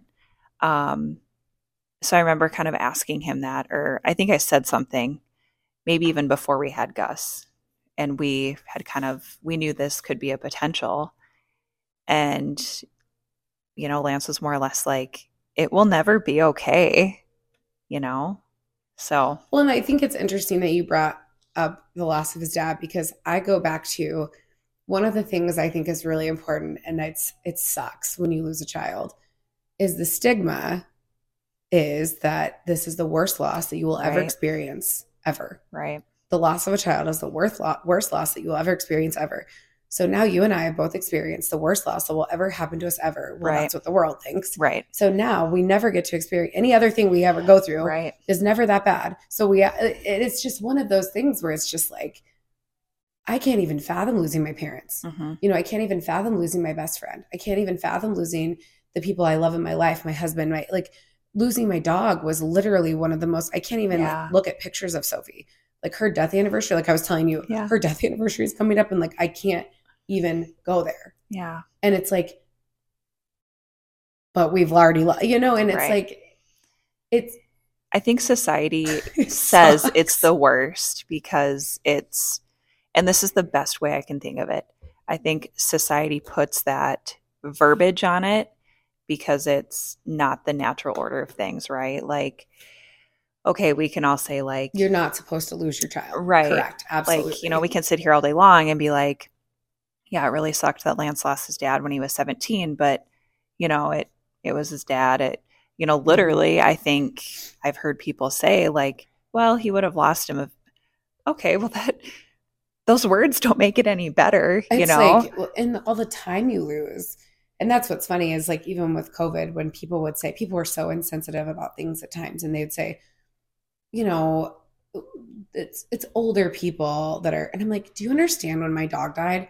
If I could have paid any amount of money to make her better for a week hmm to get more time with her, I would have. So like, you're telling these people, right. I'm really sorry that your elderly father is in the hospital, but he would have died anyways in the next year or so. Like, what? yeah. It's like cancer or anything that takes somebody away tragically. Like, any amount of time you can get with that person or whoever is bringing you love and joy, right. you want it. right. And so, you know, it's just, I think losing Kellen definitely has made me so much more um, just genuinely soft towards people and their grief and how they love and how they lose hmm and accepting of their grief and also recognizing that grief is for everything. That's one thing that I feel like I've really learned. You know, we grieve the loss of a job, we grieve marriage loss, we Mhm. grieve friendship loss, we grieve all of these things. hmm Um, and they all deserve grief right. in the process. And when you acknowledge it and that you're going through grief, it actually helps you grieve it better. Right. You have to sit with it. I think that's one of the best terms, I guess, that I've I've heard is, you know, br- uh, invite grief in, sit with her because it's your new best friend. Well, and they say grief is the price we pay for love. Yeah. Yeah. To have loved is to grieve. hmm And I think that's remarkable. But it also, for people who are going through it, it does make it scary to take those steps to have another child. Or and they say, you know, that's one thing that will cause marriages to end a lot of times, you know, if if the two people don't necessarily agree on their next paths, Right. you know, and that's Scott and I were really fortunate. hmm You know, we agreed on what we wanted, but not everybody feels that way Right. and not everybody can survive it. And that's where I get so mad too. Again, with legislation, not to go back, but like in South Dakota, the year after I lost Kellen, so in 2020, a legislator wanted to bring um, something up where he was going to take uh, what what is the term in order like everybody uses when they get divorced? Irreconcilable differences. Oh, sure. You know, that's the traditional when somebody ends a marriage, a lot of times they'll file for that. hmm Um, and he wanted to remove that as an option for divorce because he was trying to say, like, oh, the more people who stay together and fight, that that's too much of an easy out. Sure. And I said, do you ever not realize that that could exist? Right. So when you lose a child, the divorce rate goes from 50%, like you get increased double, right? So like Sure. they take that because it's really hard. And it's not saying like whether you go through what we went through or whether something your child dies from cancer or an accident or you know, hmm regardless. It's just statistics. I said, so now you're literally telling these people that they have to make it work when they've already been through what's arguably one of the most traumatic things that'll ever happen. So who are you to tell somebody that? So how fortunate are you to have never experienced something so traumatic that you cannot think about those people? Right. and he was blindsided. I mean, he was just like, "Uh." And you know, another another legislator said, "Oh, well, that's really a dead in the water thing. Like it's more like somebody just wanted to bring it up." I said, "Yeah, but you know what? That's how bad things get passed." hmm And I just want to make sure that I give people a voice that need it Right. because it's not fair that somebody doesn't think about us. You know, and I'm fortunate. I'm really fortunate. Scott and I were able to get counseling. We found a great counselor. We had great resources for that. And I'm forever thankful. But not everybody has that. Right. Not everybody has the courage to go and get. I mean, I had no courage at all with that. You know, I was pretty much walked into to counseling. I probably wouldn't have done it. But not everybody can be vocal and talk and fight for themselves Right.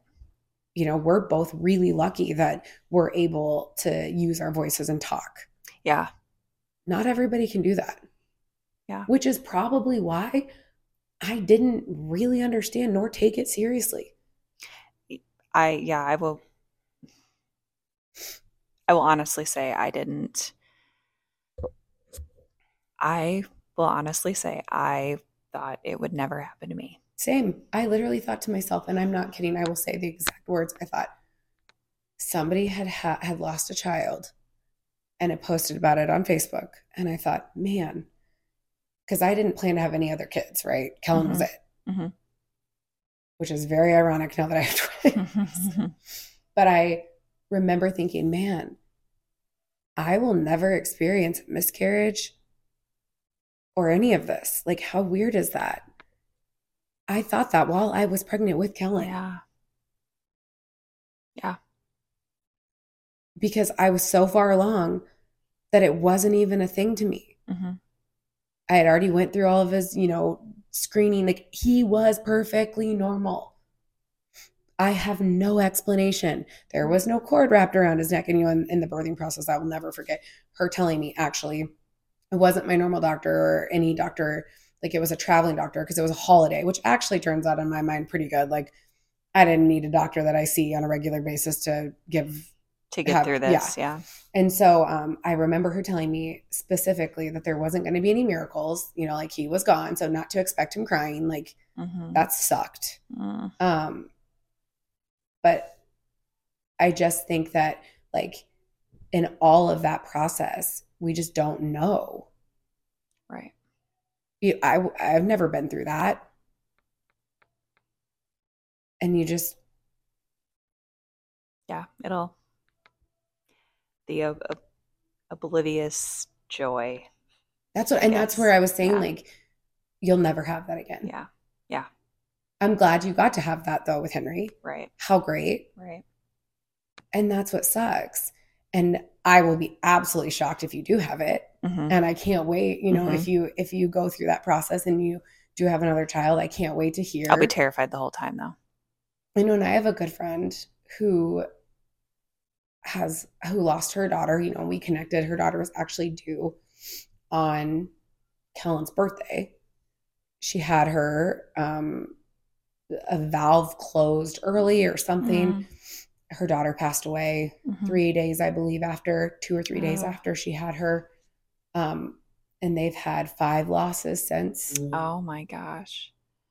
And she doesn't give up, you know. And I just, am amazed at her dedication to, you know, she wants to have a child.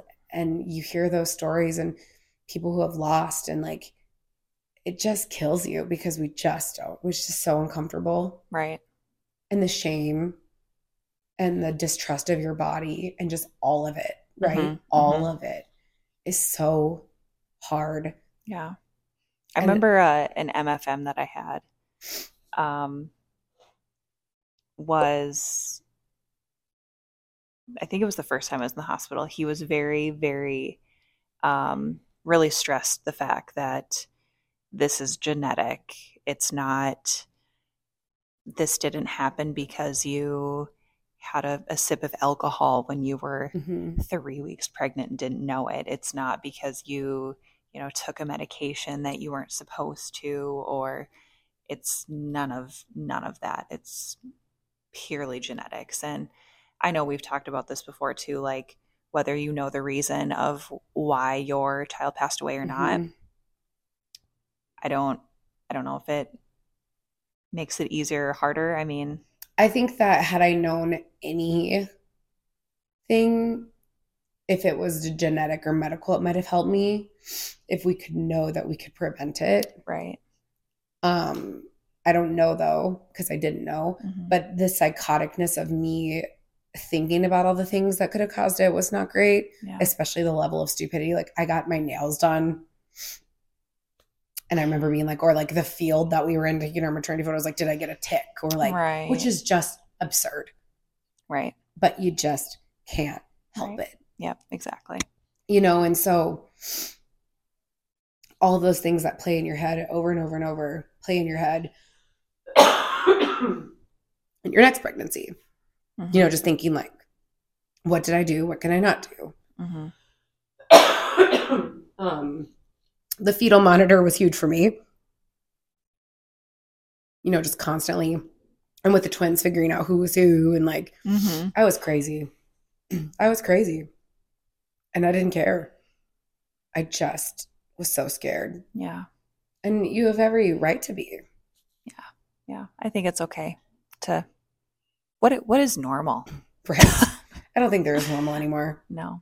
No. You're just doing the best you can. Yeah. And that's really all it is. And I think though moving forward, so Kellen, you know, was born in 2019. He would have been four this year, which is Yeah. crazy. We celebrate his birthday every year.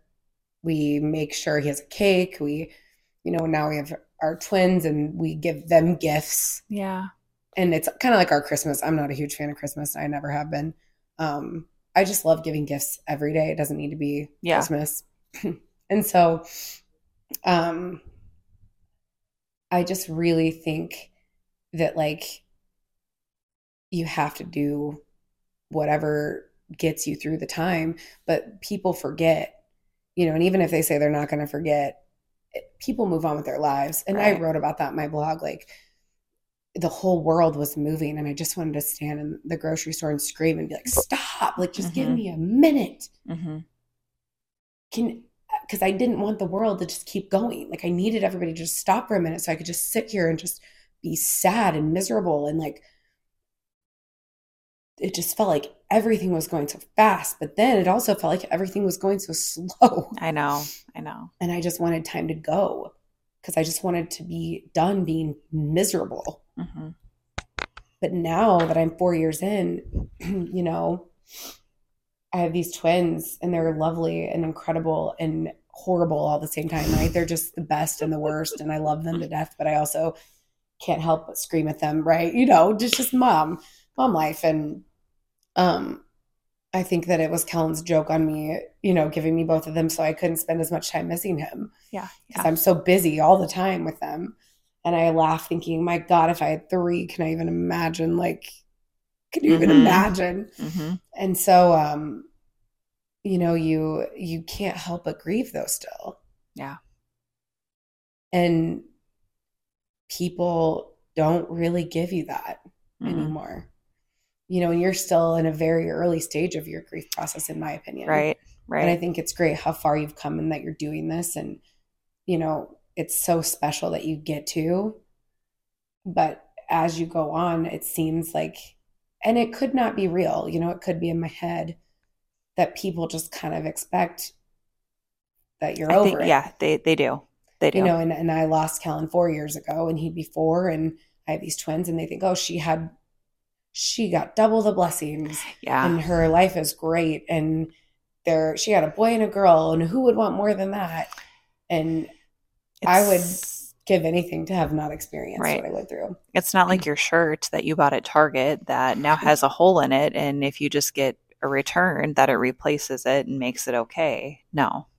And I, I do think that that people really in their mind Yeah. make it and again I think that's part of the stigma of like this is uncomfortable that this happened. So now this great thing happened. Yep. So this negates this. So we're just only going to focus on this. Right. And it's not the way it is.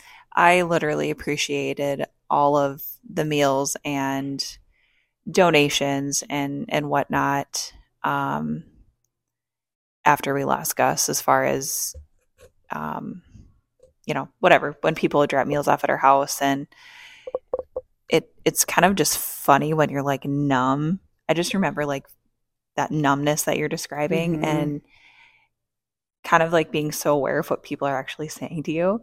And I mean, I know it comes from the best place, but I sometimes I would literally be like, We talked about that when really? I dropped off your food. yeah, no, I no, and that's why I'm bringing it up. I literally remember you being like, you were just really real. I just remember you standing there. I, I remember scaring you first of all, and then um, you were. I think we kind of just stood there in some silence for a little bit, and you were like, "There's literally nothing I can say to you that makes." And I, I kind of just, I really love just the honesty of it. There like, was nothing. And No. I actually hate that when people just try. They try so hard. Yeah. And I remember after I lost just saying, there's really nothing. No. Like, just don't worry about it. Yeah. I just don't worry about it. Mhm. Some of the worst things that were said to me, which people probably will never remember, is that there must be something in the water. Oh Mhm, my because goodness! somebody had also had a stillborn um, earlier that year. So literally somebody said that, and I was like, oof. Like, but again, they're so comical. Like, it's like such a bad thing to say that you almost have to laugh about it because what Mhm. else are you gonna do? right? Um, somebody said that they wish their kid would go play in the street.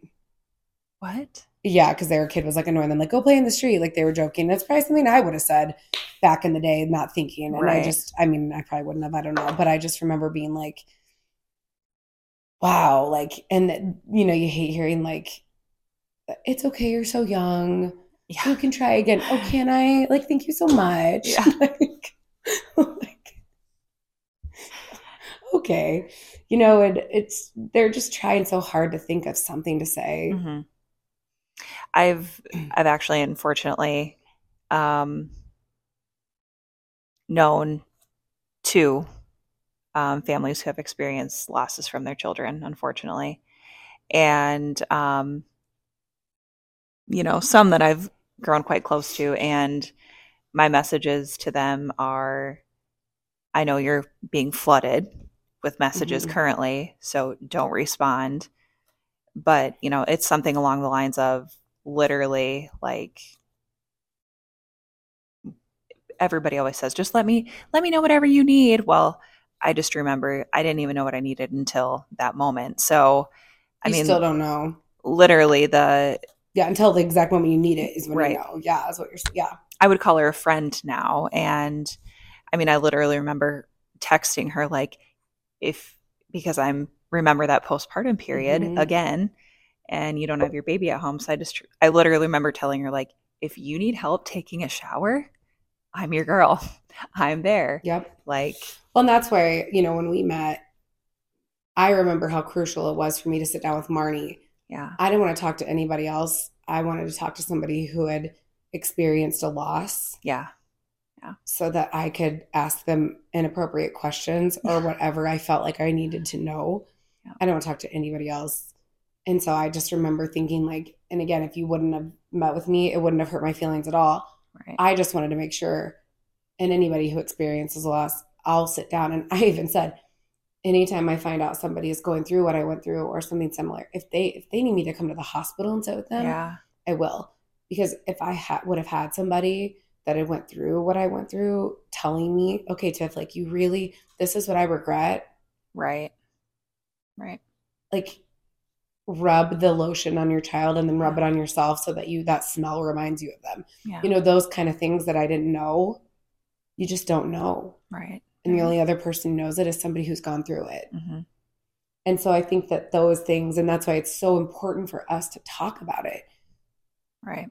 because maybe somebody will hear and then know some, you know, and and that's why my blog was so important to me so that I could help people understand where I was mentally. And then if somebody else goes through it, they can know. Mhm. And I also think it's fun now to read back where I was, I was gonna say like where you were. Yeah. and, and understand where I was and how far I've come. And um, it's just weird. Yeah. Grief is weird. Grief is weird. some of the stages I say, you know, because there's stages of grief, and I think it's dumb. I read somewhere the stages of grief were actually made for the person dying, Yeah. right? Mm, because Yeah. you go through the stages, you know, denial, and then you know you go through those. Right. But for the people that are left behind, Right. we hop through the stages of grief. Well, and I so I went to counseling like right away after Same. losing Gus. And I remember my counselor handing me a sheet of like it had the stages of grief in a circle. And literally there was like a line from stage one, but then it was just like a, a jumbled up mess. She's like, there is this is not linear. Like it's not a line and you're not you don't graduate from from these stages. Like these will be here forever and they'll feel like a jumbled up mess. Well, and I also think you don't have to go through. Like I never went through denial, Mhm. right? Which Yeah. I think you probably did. Yeah, for sure. you know, and I never got the opportunity to go through denial Right. because it was just this is what happened. Yeah. Yeah, And I never in my mind was like, this didn't happen. Like, right. I denied that. I I think I mentioned that to my friend earlier today who I was visiting with. I was kind of like in denial that this could be our outcome, mhm. you know? and I never, I, I just never did go through that stage. Yeah. But then I also feel like jealousy should be a stage of grief. Yeah. I think it's a stage of grief that should be on there. I think that you're jealous um, in a way that you never have been jealous hmm ever. hmm and it's really hard to to handle especially if you're not someone who has experienced that Right. emotion on a deep level before Right. um fear also you know the fear that comes with grief is so much different than fear that comes without it Oh yeah. the things you're fearful of i was so obsessive over my parents and like my husband and just anybody who mattered to me like knowing where they were what they were doing like if they were safe like i was so fearful i did not want to lose anything. Another person. and the lack um the the obsession over control you know like i wanted to control what i could control because i had zero control over anything the second i found out that kellen had died I know. you know i lost the ability to control anything so that crab for just power one thing my counselor had told me um i was and it's funny now like all the things i do she was like are you just like doing everything you can to fill your day so packed that like Yeah. you can't think about the loss of your son Yeah. and i was like yeah i guess i am but the other revolution for me i guess was and i think this will be something i use in my life and i do it all the time to people. Or i say it to them like it's a lot easier to be angry than it is to be sad. Being Mhm. sad sucks. Crying sucks. You know you get all stuffy and like you know it just Mhm. sucks. Being Ugly cry. sad sucks. Being hurt sucks. So a lot of the times when we react in an angry way it's really because we're hurt and Mhm. we're sad. And it's just so much easier to immediately get mad Right. and be angry and so if you just like take a step back and reflect like am i really mad or am i just like hurt and Mhm. devastated and sad Yeah. and i would say nine times out of ten i'm sad Yeah. and that was a big thing for me just in life in general like anytime i get mad at even scott or like i'm mad at my mom like anybody hmm hmm i'm not really mad usually Right. and so that was a huge thing for me realizing that my reaction was based off of sadness Right. And and realizing that in other people was huge too like did i hurt them Right. like are they not mad at me they're actually just really I, my actions hurt them and i need to just apologize and like and then let's let them be sad Yeah, and yeah. upset and devastated at Mhm. whatever action I, you know. Yeah. And so, yeah, I think that accountability and like really thinking about that has been huge for me. I'd still give up all my reflection and all the great things I've done Yeah. to not have experienced it. And that's another thing I like to point out because people will say, like, oh, but look at all this great you've done and the changes you've made and like the purpose you've given. And I'm like, yes, but also I would actually like erase all of this if I could just not have it happen Right. there's never a moment in my life where I'm like, I'm glad that happened. Yeah. And I think that's something that people like don't realize. Yeah. Like they think because we've created these great things and our, you know, I have these Because of our and- kids, Yeah. yeah. That there was purpose. And oh, another thing I don't say is everything happens for a reason. I was just going to say that actually. I don't like that term. I say we give bad things that happen purpose. Yes. we create purpose out of bad situations, but everything does not happen for a reason. Mhm. You will never convince me that my son died Right. for a reason. Yeah. Yeah. My It's- counselor actually said that too. She the worst. she said sometimes I think I and I mean she was very open to like us having varying differing views and it was she didn't say it in a negative way at all, but you know, she was more or less like I, I think just sometimes bad things happen for no reason at all. Bad things know? do happen. Yeah. And bad things happen to good people. Mm-hmm. And good things happen to bad people and things just happen. Yep. It's just a weird world, a weird life. And you just every day is you gotta take it. Yep, got to grind through it. It is a grind. Mhm. But I think it's awesome that you're working through your grief and Mhm. this podcast is so great and people get to hear it and experience it and like i said nobody loses a child in the same way No. you know that i've i've talked to i still haven't you know maybe somebody listening has lost a child in the way i did and Mhm. you know we can connect but otherwise i've i've never met someone um like me which shows that we're all so different Yeah. and we're all just trying to I think my favorite term, um, I felt like an infant infant uh, loss or pregnancy and infant loss group on social media, and I think one of the best, I don't know if I want to call it a quote, but best terms um, of still children that have been born stillborn is they were stillborn, but they were stillborn. Stillborn. Yep. Like that just it kind of it honestly repeats in my head quite a bit. it's true Even not experiencing, you know, Gus being stillborn, it's it's just so cool, I guess. I agree, and and I think it's important to. I had no idea. I had no idea, and you know what's crazy is I think at least two, maybe three people that I know, um, personally. Like I don't know them super well, obviously, uh, or I would have known, but had experienced having stillborns. hmm And I'm not close enough with them, I, as in like where I didn't reach out and say like what happened after the fact Right. but like um i had no idea that it was Yeah. as traumatizing as what it is and i again where i just say like i'm so like mind blown and annoyed with myself that i ever was just like oh that sucks like oh no it's like a way worse than oh that Yeah. sucks like getting a speeding ticket sucks you know Yeah. Yeah. stubbing your toe sucks But once again, we don't know what we don't know, you know. it's so much worse than sucks I went through uh, bereavement training um, to try to accelerate or, you know, I, I don't know. I think a part of me just feels like my duty as a nurse practitioner to Like, I, I just want to do more, and um, I took a bereavement training. Not once again, everybody's experience is different, so I can't say I'm the understander of all losses because of my one. So I went through a training and um, in this training they give examples of you know women like 30 40 years ago or way before you know this time where Mhm. we're becoming more open about it um, they give one example of it, a a woman i don't know if her she had an infant loss or stillborn baby but um, she literally there were complications um, on her end of things and ended up slipping into a coma or, or something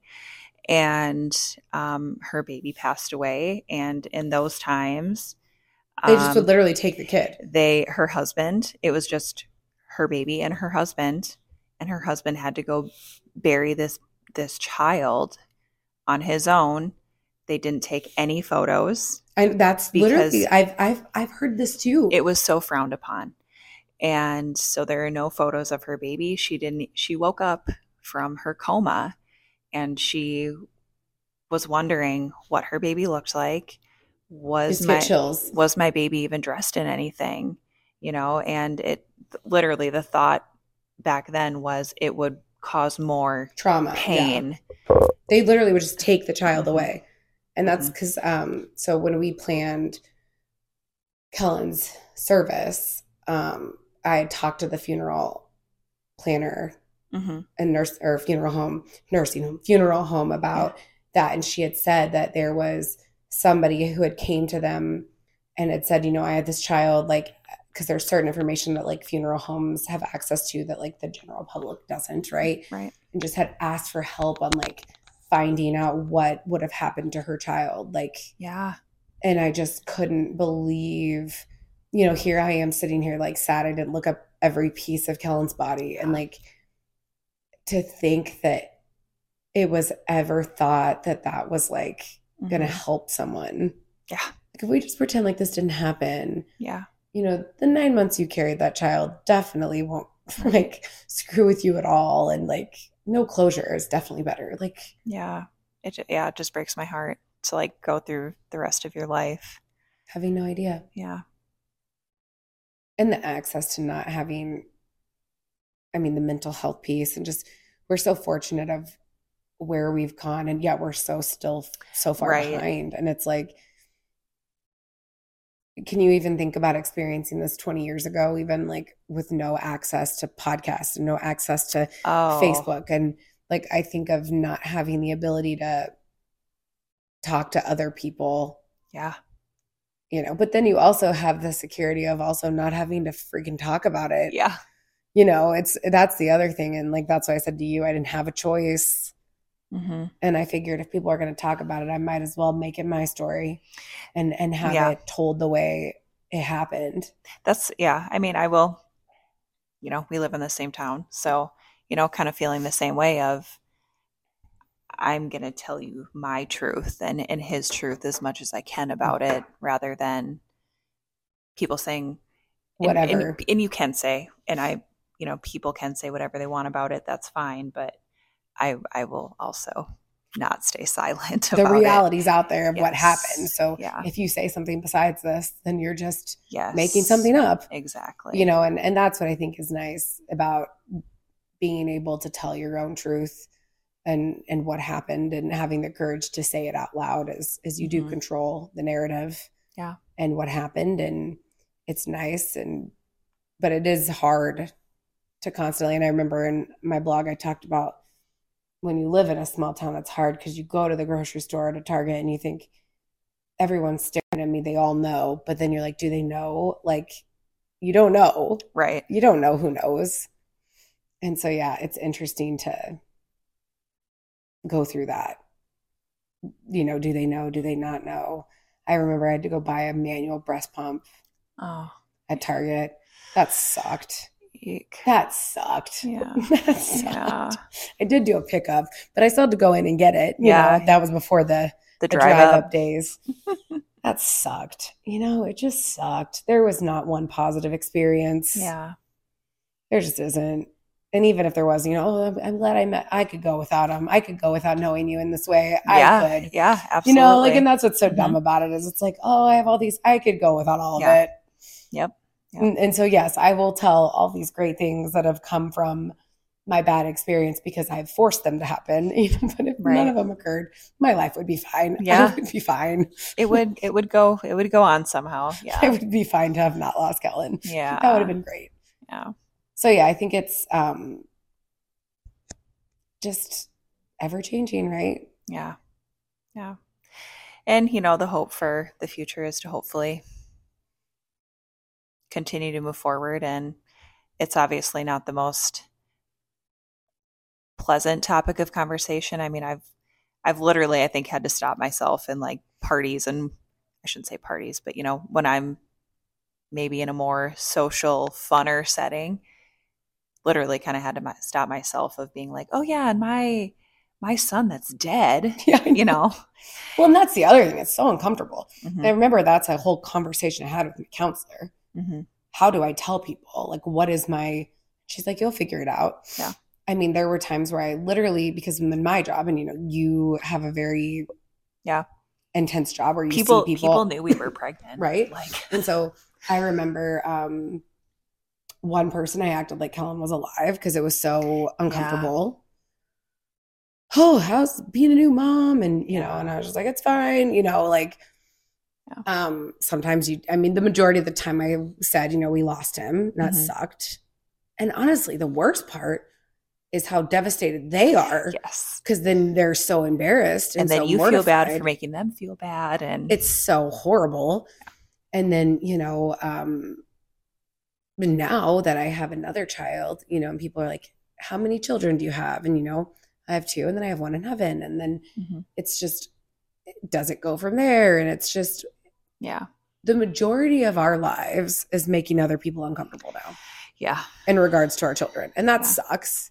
Yep. but it shouldn't be uncomfortable. But i also think too like i thought about this. There's no like with cancer you know you always have the hope to cure cancer. Right, with everything you have the hope. There's no hope to end yeah, stillbirth. Yeah, if there was a way to end stillbirth they would have done it. Right, you know there's no way you're ever going to stop right, especially like with me they have no idea what happened. There was no way that we could have medically prevented kellen from dying. Right. i don't I- i mean you can rack your brain a million times. So once again, if we're not going to change it, and I, I've heard a lot of great OBs that I'm close to, OBs, MFMs, you know, um, you know, a lot of times they will say really anything that they could have done for the most part, you know, it, it wouldn't have changed the outcome. You know, um, I know that's not for every case, but um, so once again, if it's can't really change anything, you know, it's not like cancer that we can cure, like you're saying. Mhm. Why are we so secretive about it? And that's But where I'm like, the only yeah. thing we can change is the conversation. how we handle it. And and that's what my whole crusade on Kellen's like my horrific experience, which is what I'll say it was. It was traumatizing. It was horrific, and there was a lot of things that could have been de- done better Yeah, to make it less terrible. right. And so my the only way I can make this horrible thing better for other people is to talk about it right. and to talk about how we can be better as humans in Mhm. general from the medical side from the caretakers from the afterlife you know people walking and what do they say and what do they do and the only way we can do that is by having these open conversations Mhm. about the crappy things that happen to us and we're all different like it's funny because you talked about the meal train and like how thankful you were for it and like i didn't want any of it Yeah, yeah. now, when we had the twins, meal train, solid. Right, right. After Kellen died, I didn't want any of it. I didn't want to talk to anybody. I didn't Yeah. want to see anybody because I felt obligated to talk Yeah, yeah, and I felt obligated to invite them in my home. And like, yeah. I just didn't want any of it. I didn't want to talk to anybody. Yeah. And It I think I think that's okay. You know, I Mhm. And everybody's different was Right. my, yeah, like it's, right, and you need to do what you need to do. right. Kind of, you know, I think how we said earlier too. Like some, I think everybody finds their voice a little differently. You know, like some people might think it's crazy of creating a podcast, you know, Right. and, and talking about it. And um, to me, that might be too big of a voice for them. But even them finding their voice might be telling their closest friend that they miscarried, and maybe their friend didn't even know. Yep. You know, so I think our finding our voices is different for everybody. Well, I think like holding babies, for example, my friend that lost her daughter within weeks, you know, of me, she wanted to hold babies and like, and I literally, and I wrote it in my podcast, I'm not holding another baby until I hold my own baby. Yeah. Like, I never want to hold another baby. Like, I didn't want to be around babies. And for me, being around males was more triggering, triggering than females, right? Like, the Mhm. first baby shower I went to was literally, I cried the entire way there. I cried in the lobby. I cried, like, Mhm. it was miserable but everybody experiences things right.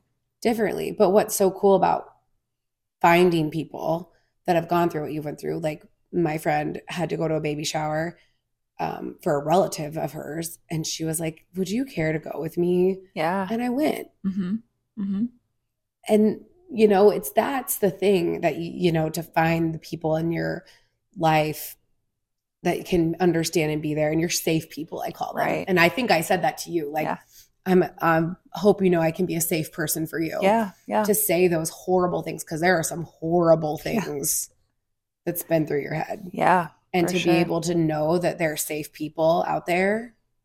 And I say that to even if somebody's listening and you need a safe person, like find me. Yeah. You know, I will be a safe person. I don't need to know you to know that you're devastated and going through something. Right. You know, safe people are so important because you might say some really inappropriate things that Yeah. inappropriate, and I put that in quotes as in like Right. the average human would think you're crazy. Or maybe you don't even mean them, but in that moment you meant them Right. Right. you know, and you need safe people to be able to say those Right. things to Just blurt it out. and yeah. know you're not going to be judged. Right. I got no judgment. Yeah.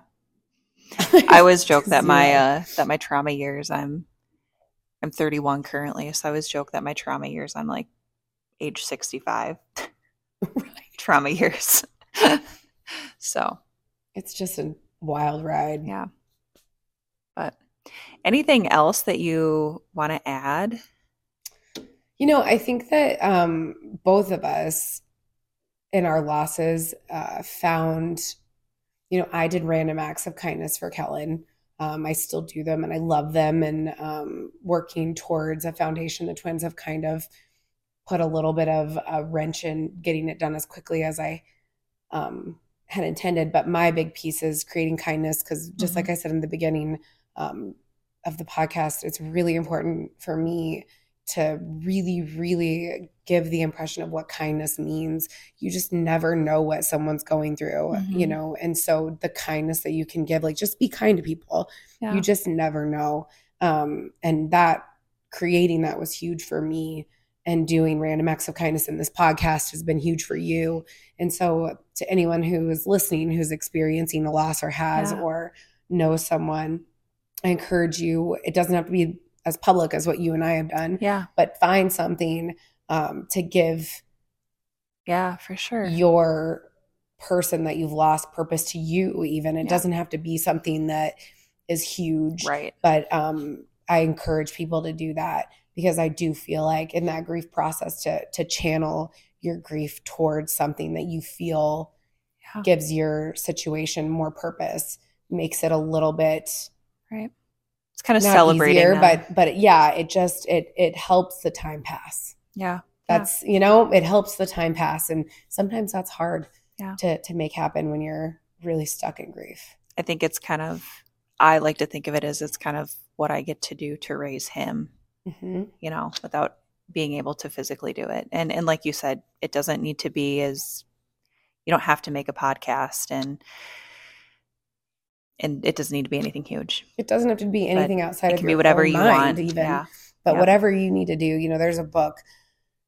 It's a diary, and I think I had told you about it. The Sweet Julian, um, Yeah, And there's yeah. a, a journal that's good for pregnancy loss. Mhm. Um, a lot of things that I found was really hard for me because they were for people who lost children that had already lived or yeah. um, they'd experienced life with. But this was more for people who had lost before the child was born. hmm Um, and it talks about, you know, you write journal entries to your child that you lost. And it was really helpful for me. Just anything that can help you um, create purpose or or give Yeah. thought to to the person. Something other than you lost. pretending that it didn't happen. Yeah. Like we talked about. That actually is the worst thing I think Yeah. that you could do.